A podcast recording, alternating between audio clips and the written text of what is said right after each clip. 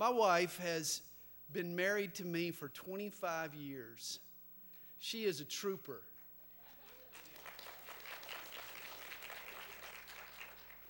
And this year I told her, honey, we'll do something special for our anniversary. And so for the next two Sundays, I'm going to be gone. I'm going to take her to the beach where she enjoys, and we're going to spend some time there. And so keep us in your prayers, would you? We're going to uh, be celebrating our anniversary and just pray that we'll come back refreshed and excited. And I don't know about her, but I'm ready to sign up for another 25 years. I'm kind of hoping that she will be. At least after the vacation, I'm hoping she will be. And so keep us in your prayers. Next Sunday night, uh, we're going to have a night of worship, which will be a special treat. Josh and the worship team will be gearing up for that.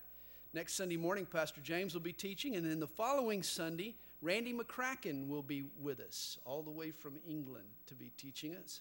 And then that Sunday evening, we'll be hearing from the high schoolers about the mission trip that uh, by that time will be past history. So we'll hear all about it that night. Also, I wanted to uh, say tonight, uh, Brett and Pam Butler, would you guys just wave? Everybody will know. Brett and Pam, this is their last night with us. They are moving down to LA, lower Alabama, and we're going to really miss them. And so, uh, as we pray and ask the Lord to bless the Bible study, we'll also uh, we'll also pray for them. Father, we love you and we thank you for your love for us. And Father, we pray for Brett and Pam. We pray that you'll be with them, that you'll go before them. Lord, that you'll continue to do great things in their lives. We thank you, Lord, for the blessing they've been to our fellowship here. And Father, we thank you for your word and every opportunity we have, Lord, to come and to immerse ourselves in Scripture. We know it builds up our faith, it makes us stronger. And so tonight, Lord, we ask that you open our hearts and that you bless us tonight in a special way. Do so by your Spirit through your word. In Jesus' name, amen. The last verse of Exodus chapter 24 tells us that Moses spent 40 days and 40 nights on the summit of a fiery and glory topped Mount Sinai. In the chapter since, we've learned what happened on that mountaintop. Moses received two items the commandments of God and a blueprint for the tabernacle. Tonight, though, we'll discover what happened at the base of that mountain, in the camp, during those 40 days, and how Moses reacts when he returns and discovers what's gone on. Chapter 32 begins. Now, when the people saw that Moses delayed coming down from the mountain, the people gathered together to Aaron and said to him, Come, make us gods that shall go before us. For as for this Moses, the man who brought us up out of the land of Egypt, we do not know what has become of him. This infant nation has three problems, and it leads them into idolatry. First, they have a patience problem. Second, they have a faith problem. And third, they have a knowledge problem. Remember, Israel waited 400 years in Egyptian slavery for God to raise up for them a deliverer. Then Moses waited 40 years on the backside of a desert before God was ready to initiate that deliverance. And now the Israelites, now that they've been delivered, they can't even wait 40 days for Moses to consult with God and receive his marching orders. I would say, like many of us, the Israelites had a wait problem, a W A I T problem. They strayed when Moses delayed. And you need to understand that God's plan almost always includes a strategic delay. You got to be able to handle them. You got to have some patience. You've got to learn to wait on God. I've heard it put this way the key to everything is patience. You get the chicken by hatching the egg, not by smashing it. If you're in a hurry tonight, if you're so anxious to get started that you're about to leave God behind, then just sit on it, would you? Israel had a wait problem, But Israel also had a faith problem. These Hebrews wanted a leader they could see, someone tangible and visible and out front. But there's a problem. For God is not tangible and God is not visible. God is not tangible, He's spiritual. God is not visible, He's invisible. And so often, God is not out in front. Rather, God is behind the scenes doing His work. You know, it's interesting. The impala is an interesting animal, it's a leaper. It can jump 10 foot high and it can cover a distance of 30 feet in a single stride. And yet, these animals are displayed in zoos behind three foot high stone walls. And the reason that short wall is able to keep this incredible animal enclosed is that an impala will not jump if it can't see where its feet will land. In other words, it has no faith. Guys, we've got to be willing to have faith. We've got to be willing to trust God even when we can't trace Him. And also, I want you to notice that these Israelites, they had a knowledge problem. Notice how they excuse their idolatrous desires. They say of Moses, We do not know what has become of him. And if I had been Aaron, I would have looked at him and said, You really don't need to know. One of the biggest reasons people become dissatisfied with God is that they believe He's obligated to keep them in the loop. They think that unless God runs all His initiatives past them, He's really in no position to act. If they don't sign off on God's plan, he shouldn't proceed. Guys, that is sheer arrogance. Israel didn't know what had become of Moses, but God certainly did. Hey, there's a lot about God that we don't know. I hope you know that. And God expects us to trust Him, even if He chooses not to brief us on the subject.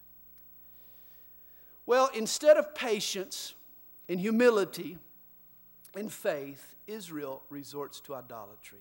And Aaron responds in verse 2 Break off the golden earrings which are in the ears of your wives, your sons, and your daughters, and bring them to me. So all the people broke off the golden earring, earrings which were in their ears and brought them to Aaron. And he received the gold from their hand and he fashioned it with an engraving tool and made a molded calf. Then they said, This is your God, O Israel that brought you out of the land of Egypt, the infamous golden calf. And so when Aaron saw it, he built an altar before it. And Aaron made a proclamation and he said, and this is interesting tomorrow is a feast to the Lord. Now remember the first commandment that God wrote on the stone tablets was, You shall have no other gods before me. This was obviously a violation of that first commandment. But that may not have been Aaron's intention. For notice again in verse 5, he builds this calf and then he proclaims a feast to who? To the Lord. And the word translated Lord is the word Yahweh or Jehovah. It's the covenant name for God among his people Israel. This calf, in my mind, I believe that it actually was a representation of the true God.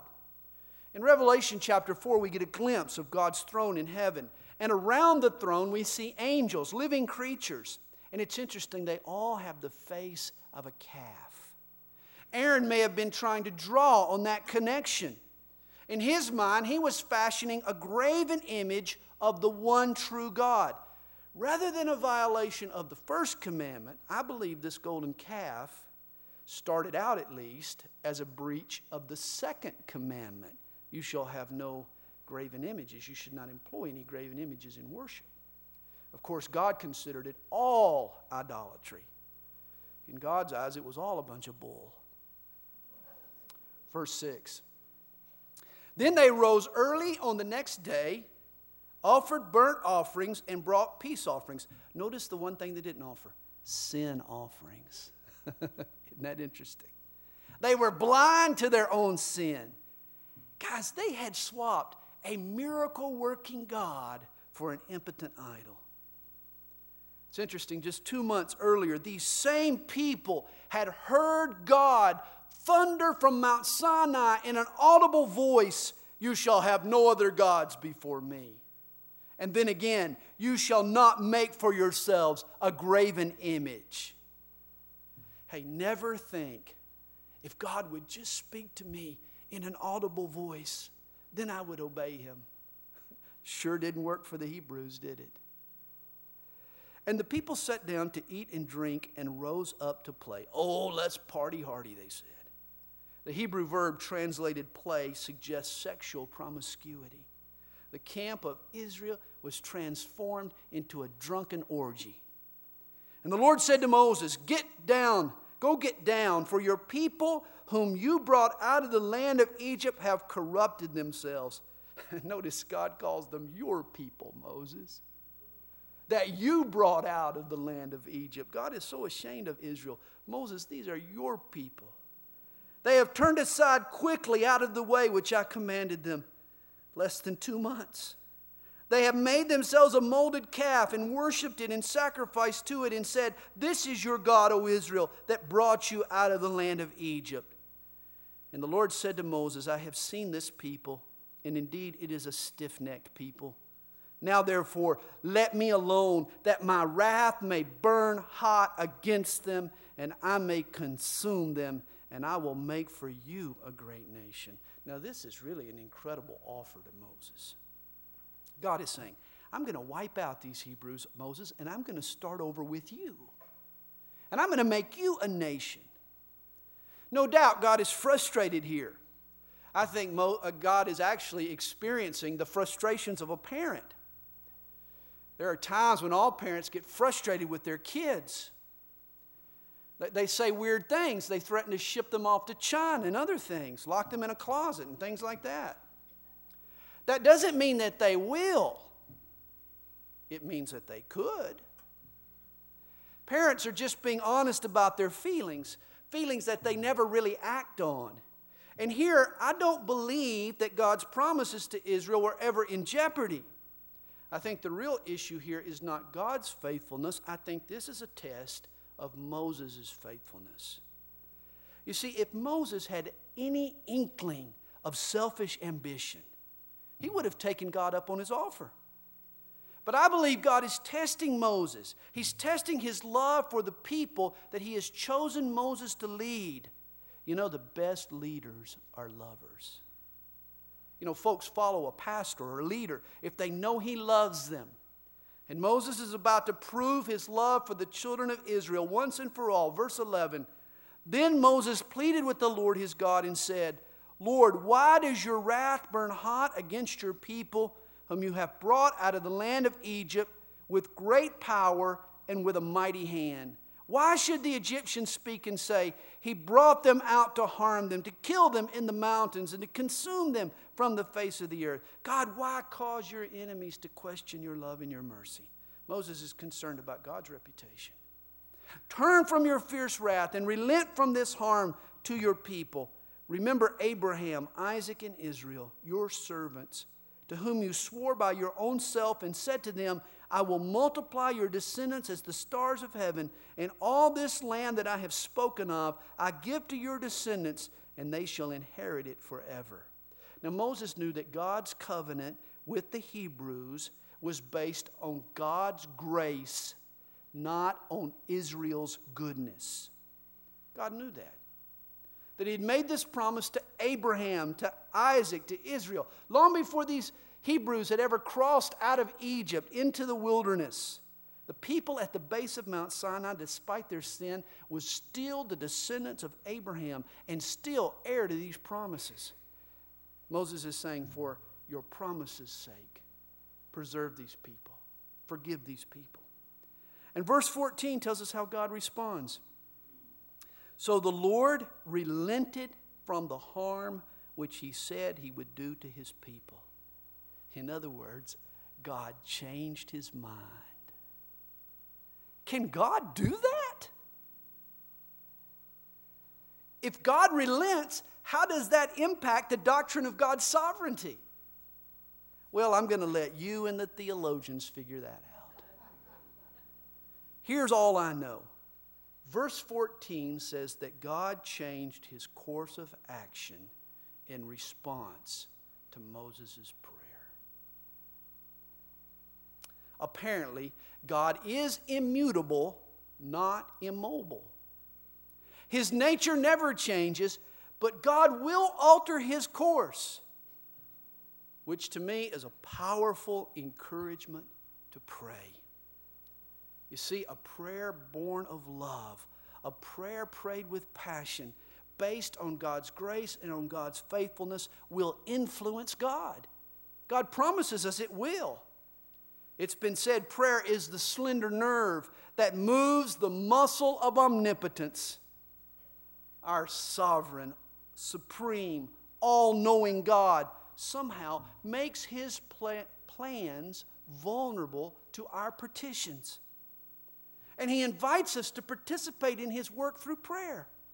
God baits us, you could say, to get involved in his plans by allowing our puny prayers to sway his mighty movements. What a privilege, what an honor it is to pray. I hope you'll pray tonight. Verse 15. And Moses turned and went down from the mountain, and the two tablets of the testimony were in his hand. The tablets were written on both sides. On the one side and on the other, they were written. Now, the tablets were the work of God, and the writing was the writing of God engraved on the tablets.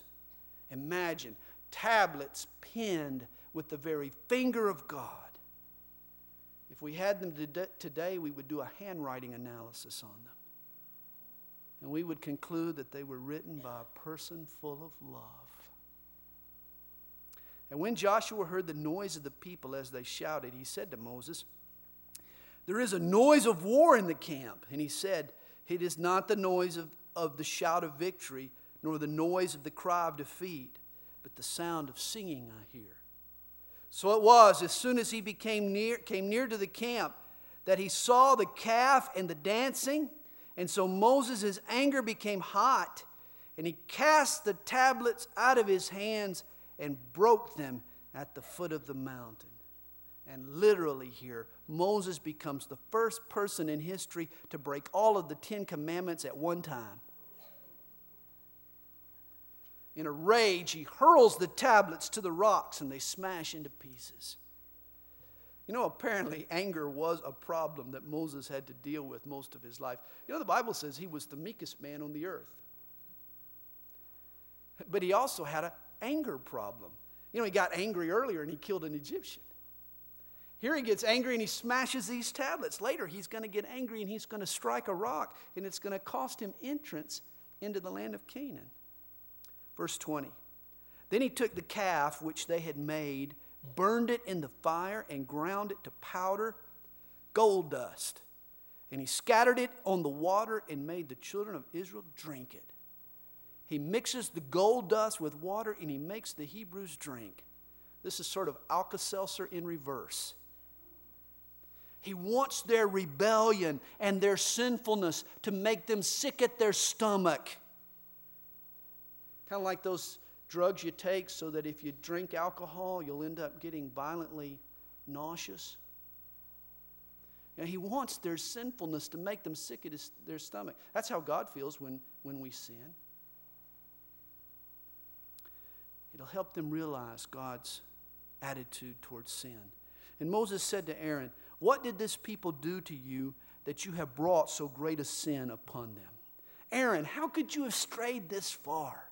You know, on the mountaintop, God told Moses that Aaron was to be a priest, that he was to lead Israel in worship. And yet, at the bottom of the mountain, he's the one who's made this idol. So Aaron said, Do not let the anger of my Lord become hot. You know the people, that they are set on evil. Oh, the people made me do it. He blames Israel. He tries to pass the buck. Listen to what he says next. It's such a flimsy excuse, it's humorous. For they said to me, Make us gods that shall go before us. As for this Moses, the man who brought us out of the land of Egypt, we do not know what has become of him. And I said to them, Whoever has any gold, let them break it off. Notice this. So they gave it to me, and I cast it into the fire, and out this and this calf came out. Out popped this calf. Like, I don't know how it happened. I just threw the gold into the fire, and presto, this calf came out. No, no mention of his engraving tool, remember? No mention of his efforts at fashioning a calf. Aaron is trying to duck all responsibility. Verse 25. Now, when Moses saw that the people were unrestrained, for Aaron had not restrained them, to their shame among their enemies, then Moses stood in the entrance of the camp, and he said, Whoever is on the Lord's side, come to me. And all the sons of Levi gathered themselves together to him. And he said to them, Thus says the Lord God of Israel, Let every man put his sword on his side, and go in and out from entrance to entrance throughout the camp, and let every man kill his brother, every man his companion, and every man his neighbor. Moses draws a line in the sand. He calls for the people to choose sides, and the Levites kill everyone who opposes the Lord. And so the sons of Levi did according to the word of Moses, and about 3,000 men of the people fell that day. Evidently, the idolatry had swept through the whole camp, but apparently there were 3,000 people who, when given the opportunity, refused to repent, who refused to come over to the Lord's side. They were the ones who died. You know, it's ironic that in the New Testament, when the grace of God is poured out at Pentecost, 3,000 people are saved. When the law of God is given, 3,000 people die. That's the difference between grace and law. Then Moses said, Consecrate yourselves today to the Lord, that he may bestow on you a blessing this day, for every man has opposed his son and his brother. You know, the Levites had learned an important lesson that when you stand for the Lord, it often puts you in opposition with the people you love. We all have to learn that lesson. You know, imagine their agony. They had to draw swords against their own relatives. It is still tough today whenever our faith divides our family. Verse 30. Now it came to pass on the next day that Moses said to the people, you have committed a great sin. So now I will go up to the Lord. Perhaps I can make atonement for your sin. Then Moses returned to the Lord and said, Oh, these people have committed a great sin and have made for themselves a God of gold. Yet now, if you will forgive their sin, but if not, I pray, blot me out of your book which you have written. Moses, do you realize what you're saying? This is mind boggling to me. Moses is saying, I'm willing to go to hell if it means these Hebrews will go to heaven. Now, guys, I got to be honest. I love our congregation a lot. I love you an awful lot. And there's a lot that I would do to show you God's love. But I'm not about to risk eternity in the smoking section for any of you. I'm sorry. I would suffer to show you God's love in a lot of ways, but to go to hell? Sorry. Moses is demonstrating extraordinary love. You know, it's difficult for us to even begin to grasp the depth of love that Moses possessed. But even though I can't say that I have mimicked Moses' love, I can say that I am moved by Moses' love. And when I look at Moses' love, it motivates me to have a greater love for you and for particularly those who are lost and who are without Christ. Do you realize that every 10 seconds, 15 people exit this world? Each hour, across the globe. In other words, by the time this Bible study will be over, 5,417 people will have entered eternity to meet their Maker. Add to that an alarming statistic that 95% of Christians go their whole life and never lead a single person to Jesus. Now you understand the seriousness of the situation. God isn't asking us tonight to go to hell for someone. He's just asking us to get down on our knees and pray for a friend's salvation. He's just asking us to go across the street to share the gospel with a neighbor. He's just asking us to dig into our pocket and give a little money to the missionary. Do we love the lost? Have we forgotten that we once were members in the same fraternity? Well, the Lord said to Moses, Whoever has sinned against me, I will blot him out of my book. Only Jesus was sinless and therefore could die in the place of another person. Now, therefore, go, lead the people to the place of which I have spoken to you. Behold, my angel shall go before you. Nevertheless, in the day when I visit for punishment, I will visit punishment upon them for their sins. Their lives will be spared, but Israel will not go unpunished. God disciplines those he loves. And so the Lord plagued the people because of what they did with the calf which Aaron made. Chapter 33.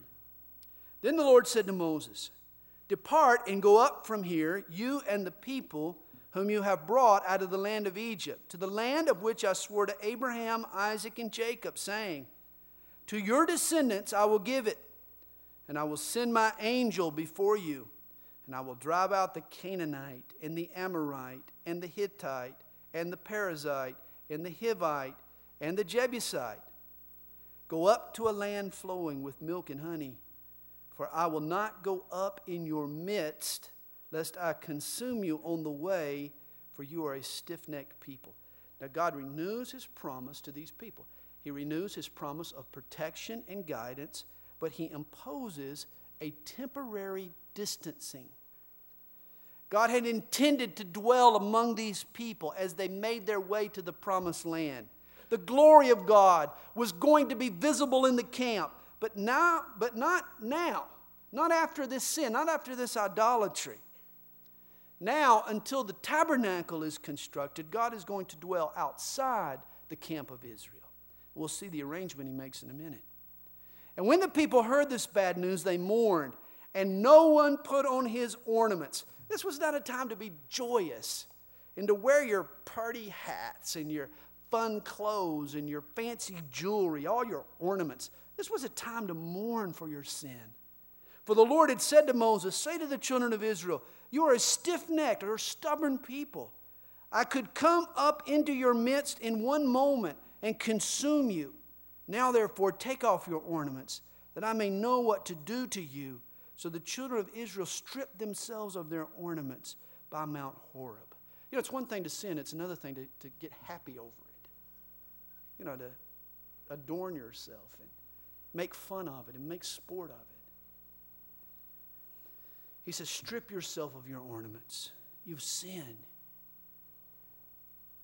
Folks seeking God for revival, folks really wanting victory, aren't just interested in thrills and good times and spiritual gifts, ornaments, if you will. No, they will strip themselves of their ornaments. They will strip themselves of trivial pursuits and they will be sorry for their sin. They'll mourn over their sin. They'll develop a truly repentant heart.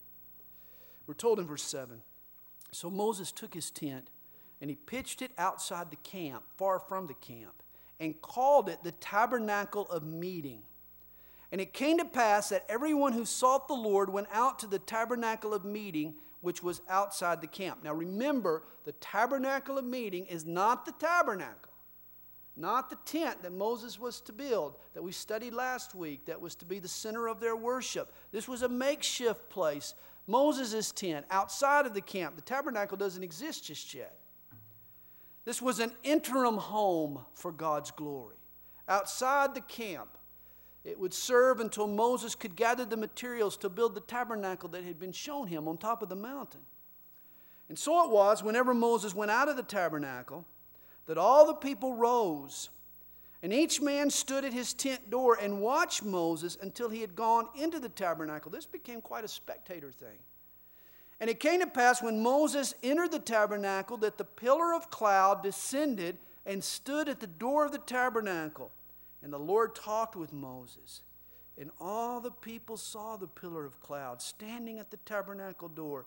And all the people rose and worshiped, each man in his tent door whenever Moses went in to meet with God, the people were in awe that this man could go in and meet with a holy God. I mean, this was the faithless nation that had bowed to a golden calf, and now they marvel at the intimacy that Moses has with the Almighty. And so the Lord spoke to Moses face to face as a man speaks to his friend. This expression, face to face, doesn't mean that Moses literally gazed into God's face, that he looked into God's face, eyeball to eyeball. This is figurative language.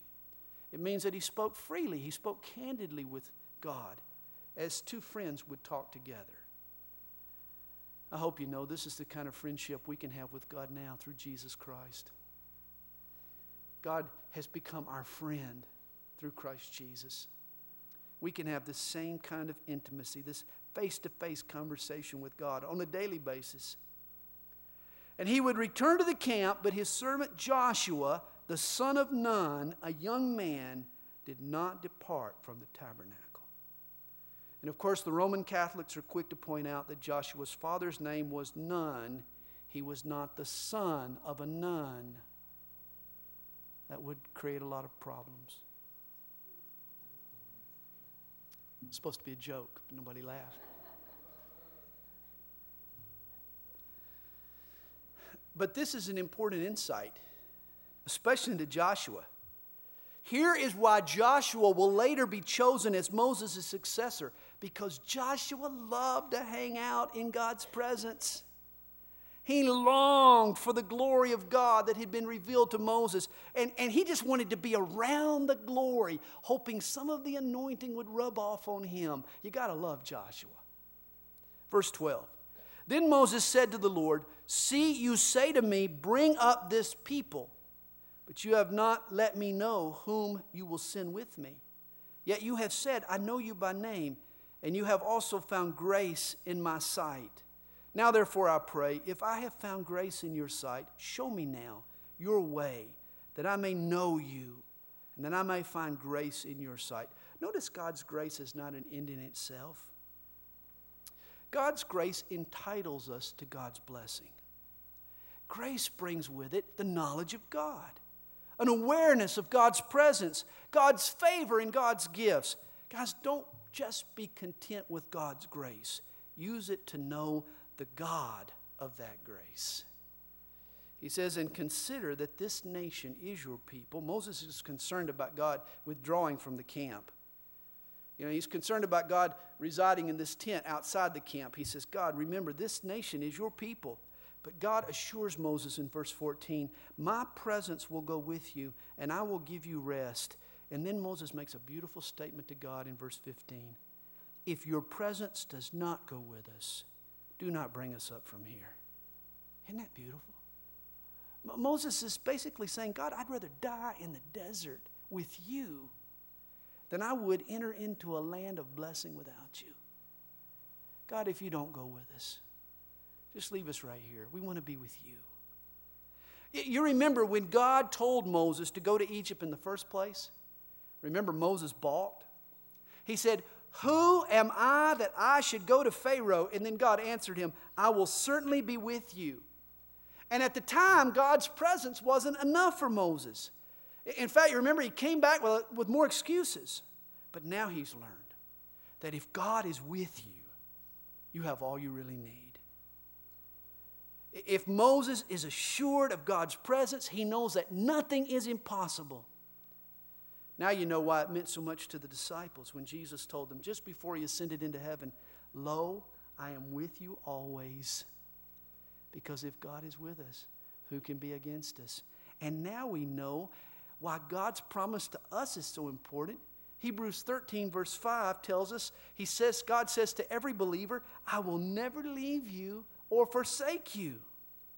We have it all when we have the promise of God's presence. Well, verse 16 tells us, For how then will it be known that your people and I have found grace in your sight, except you go with us?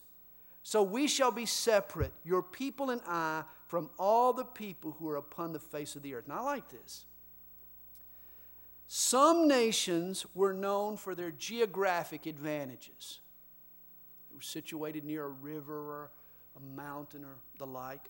Some people were known for their natural resources or their military might. Some nations were known for their political systems. you know, the, the, the laws of Rome, or their intellectual achievements, the, you know, the great minds of Greece. But one thing set Israel apart.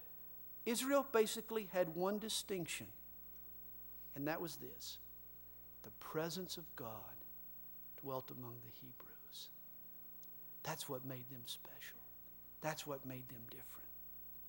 And I believe this is also the distinctive characteristic of the Christian. Guys, we are the temple of the Holy Spirit. Everyone who is born of God, the Spirit of God dwells in him. This is what sets us apart from others.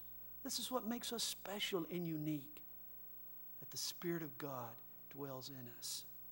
Verse 17 says So the Lord said to Moses, I will also do this thing that you have spoken, for you have found grace in my sight, and I know you by name. And then Moses said, and you got to love this, please show me your glory. God promises Moses his presence. But notice, Moses isn't content with just an awareness of God's presence. Moses wants all that grace entitles him to receive. Moses wants to see the full blaze of God's magnificent glory. Exodus 33, verse 18, to me expresses the desire of every heart that truly hungers for God. Moses has talked to God as a man talks to a friend, but he's no longer just content with the warmth of God's presence. Now he wants to see God unveiled and in full regalia. How content have you become in your relationship with God? Yes, you sense God's presence. Yes, God dwells within you.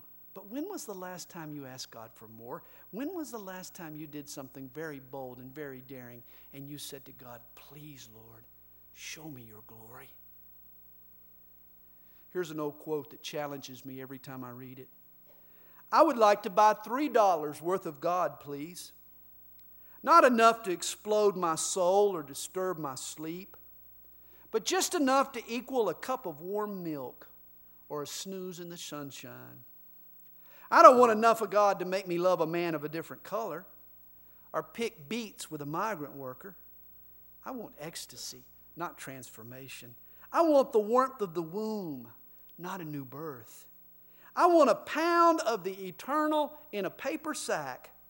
I would like to buy $3 worth of God, please. Are you content with just $3 worth of God? Or do you want all that grace entitles you to receive?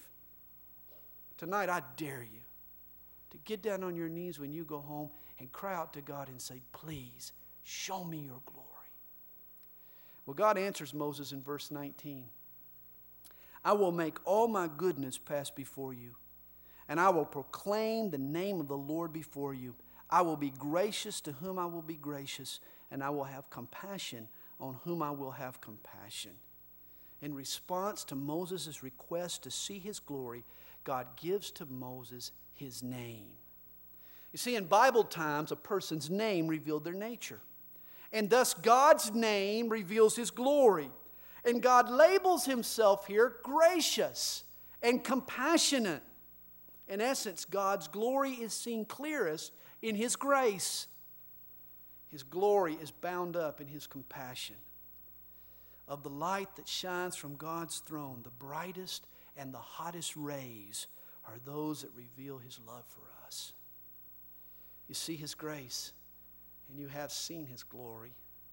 Well, God is about to answer Moses' request and show, show him his glory. But God tells him in verse 20, You cannot see my face, for no man shall see me and live. In other words, the full burst of God's unshielded, undiluted grace would be too much for a mortal man to handle.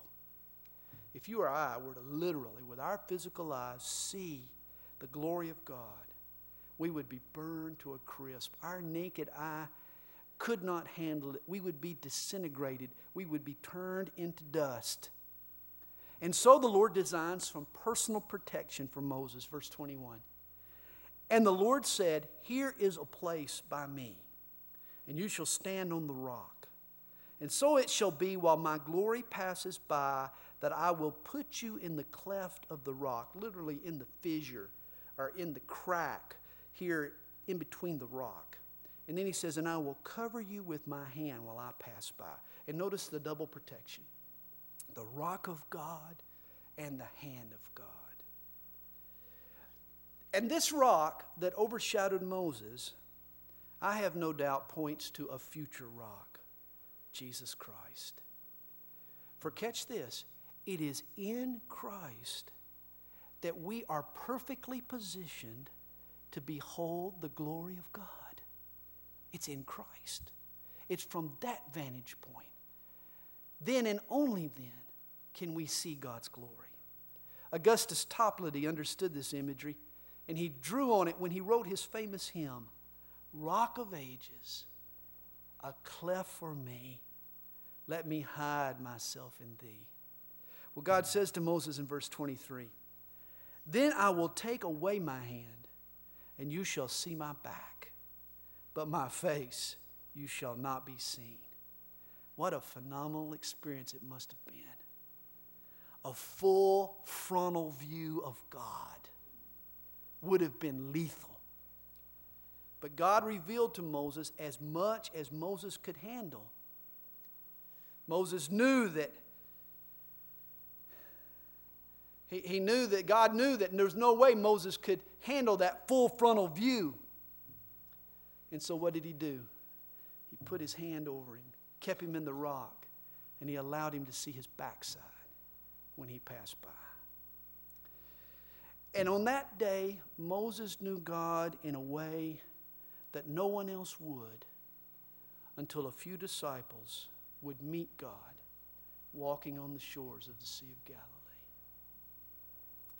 Guys, no matter how long you've been a Christian, no matter the extent of your past encounters with God, there is more of Him for you to experience than what you've received. God wants to excite you, God wants to blow your mind. God wants you to see a bit of His backside. All He's waiting on is for you to get on your knees and ask, please Show me your glory. I. Chapter 34. And the Lord said to Moses, Cut two tablets of stone like the first ones. And I will write on these tablets the words that were on the first tablets which you broke. So be ready in the morning and come up in the morning to Mount Sinai and present yourself to me there on the top of the mountain. And no man shall come up with you, and let no man be seen throughout all the mountain. Let neither flocks nor herds feed before that mountain. The mountain was to be off limits. So he cut two tablets of stone like the first ones. Then Moses rose early in the morning and went up Mount Sinai as the Lord had commanded him, and he took in his hands the two tablets of stone. Now the Lord descended in the cloud and stood with him there and proclaimed the name of the Lord. And here is God's name and the Lord passed before him and proclaimed, The Lord, Jehovah, Yahweh, the Lord God, merciful and gracious, long suffering, and abounding in goodness and truth, keeping mercy for thousands, forgiving iniquity and transgression of sin. What a glorious name that is. God is merciful, God is love. But notice, his love doesn't ignore sin for God also is by no means clearing the guilty. He is visiting the iniquity of the fathers upon the children and the children's children to the third and the fourth generation. In other words, some sin has consequences that are passed down to succeeding generations. And God doesn't shelter our kids from the results of our sin. If you want to pass on a corrupt legacy to your kids, God will let you. This past week, I went to see one of Mac's roller hockey games, and I couldn't believe it. As I was walking into the roller hockey rink, I was walking by the sidewalk, kind of out behind the rink, and there I passed by a high school roller hockey player smoking a cigarette with his dad. The kid was probably 15 years old. And I wondered, what in the world is this father thinking? Is he trying to act cool by his permissiveness? I'm sorry, to me, there is nothing cool about leaving a legacy of bad habits to your kids. There's some sins that the result of that sin, your, your kids pick up on it. They're influenced by it, and God doesn't stop it. Verse 8 says So Moses made haste and bowed his head toward the earth. And by the way, I watched that kid during the game, and he barely had enough breath to stay on the court for about 30 seconds at a time. No wonder. Verse 8 So Moses made haste and bowed his head toward the earth and worshiped.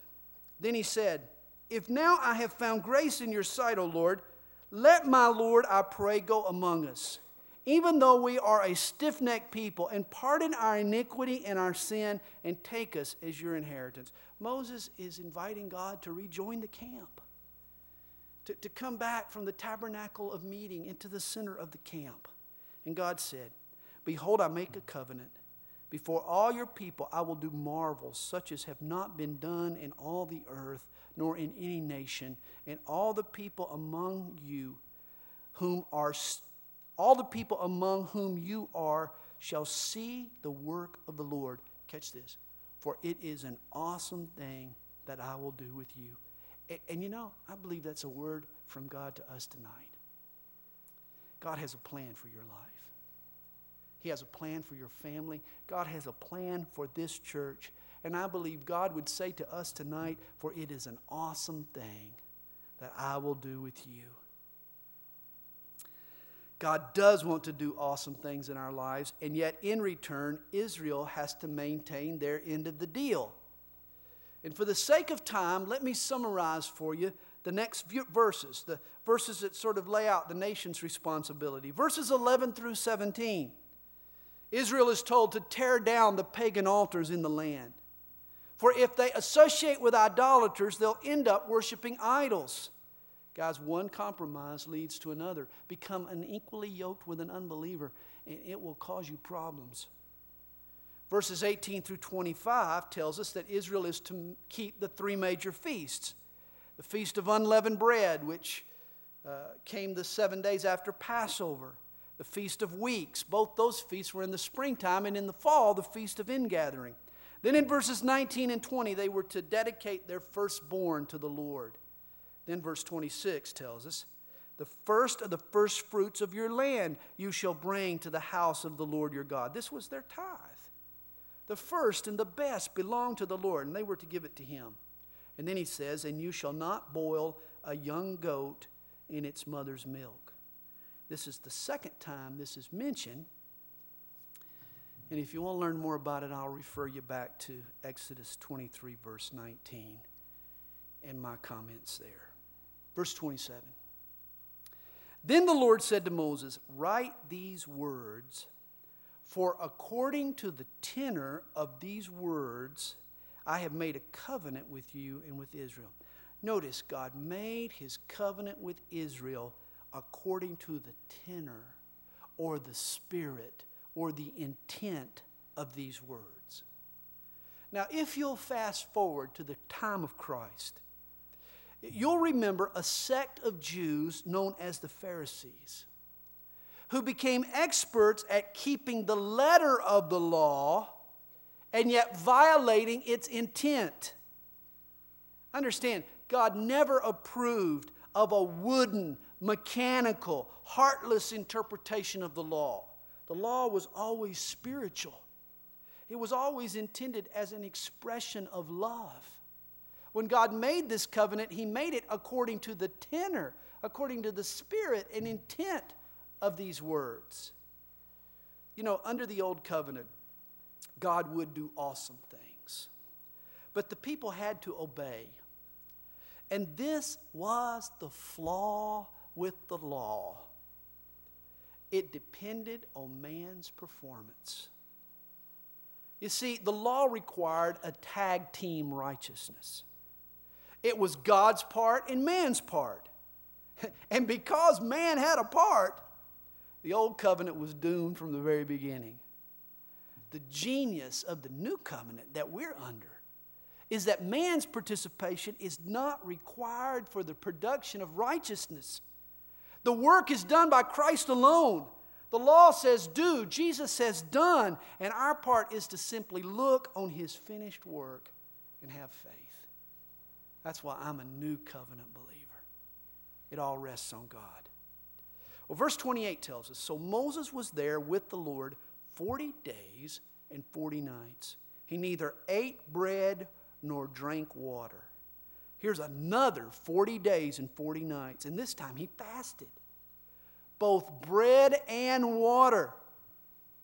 Now, a person can live 40 days without bread. I mean, they do that on Survivor.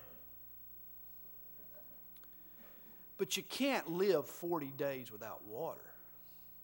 That's impossible.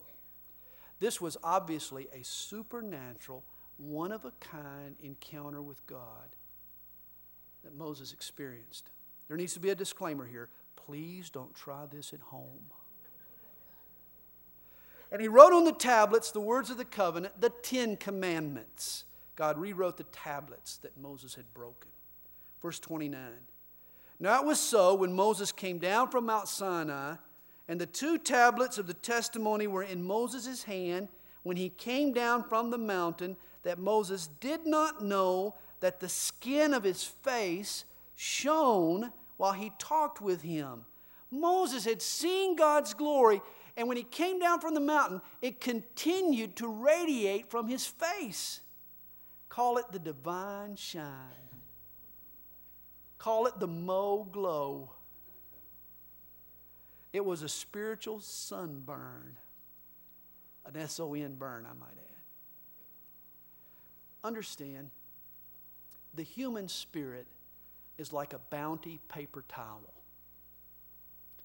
You know, they used to call those bounty paper towels the quicker picker uppers. The human spirit is highly absorbent. If you soak it in a solution, it ends up saturated. You know, this is true of us. The more time we spend soaking in God's love and bathing in God's Word and resting in God's presence, the more we spend beholding His glory, soaking it in, the more saturated we become with Him. It's been said there is still in the countenances of God's most advanced servants a brightness, a gladness, a beaming radiance, which comes only from long communion with the Lord. I believe that's true. God wants you and I to be like a lampshade he wants to reveal in our hearts His glory, then let that glory shine through our lives to others.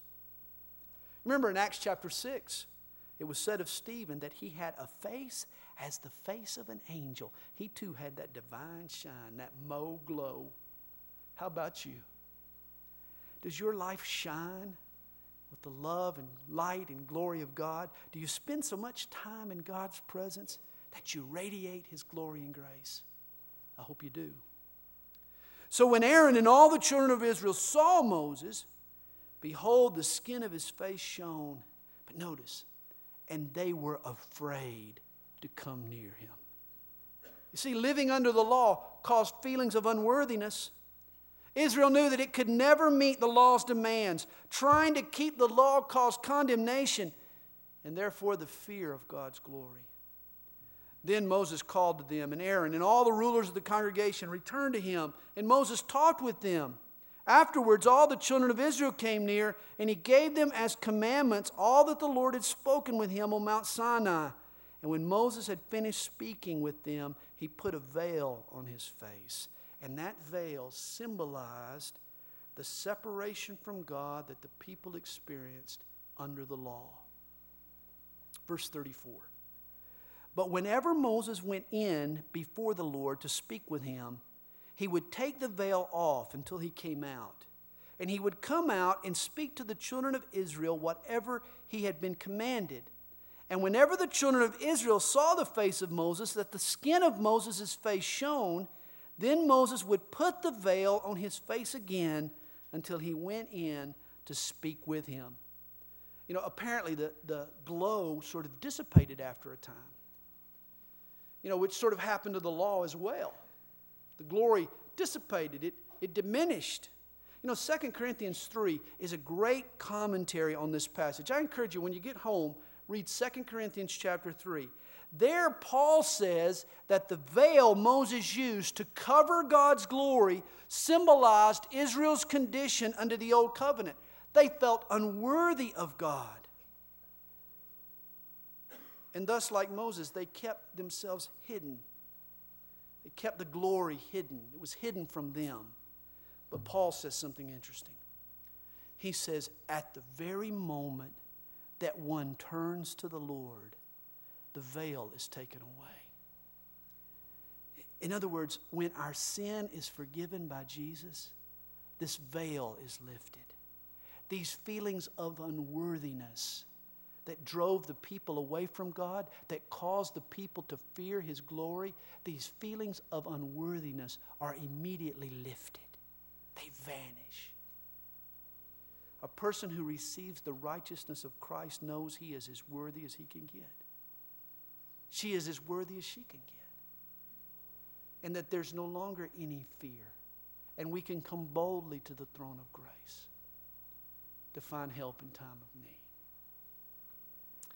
And there we have Exodus chapters 32 through 34. Next time, it'll be a few weeks.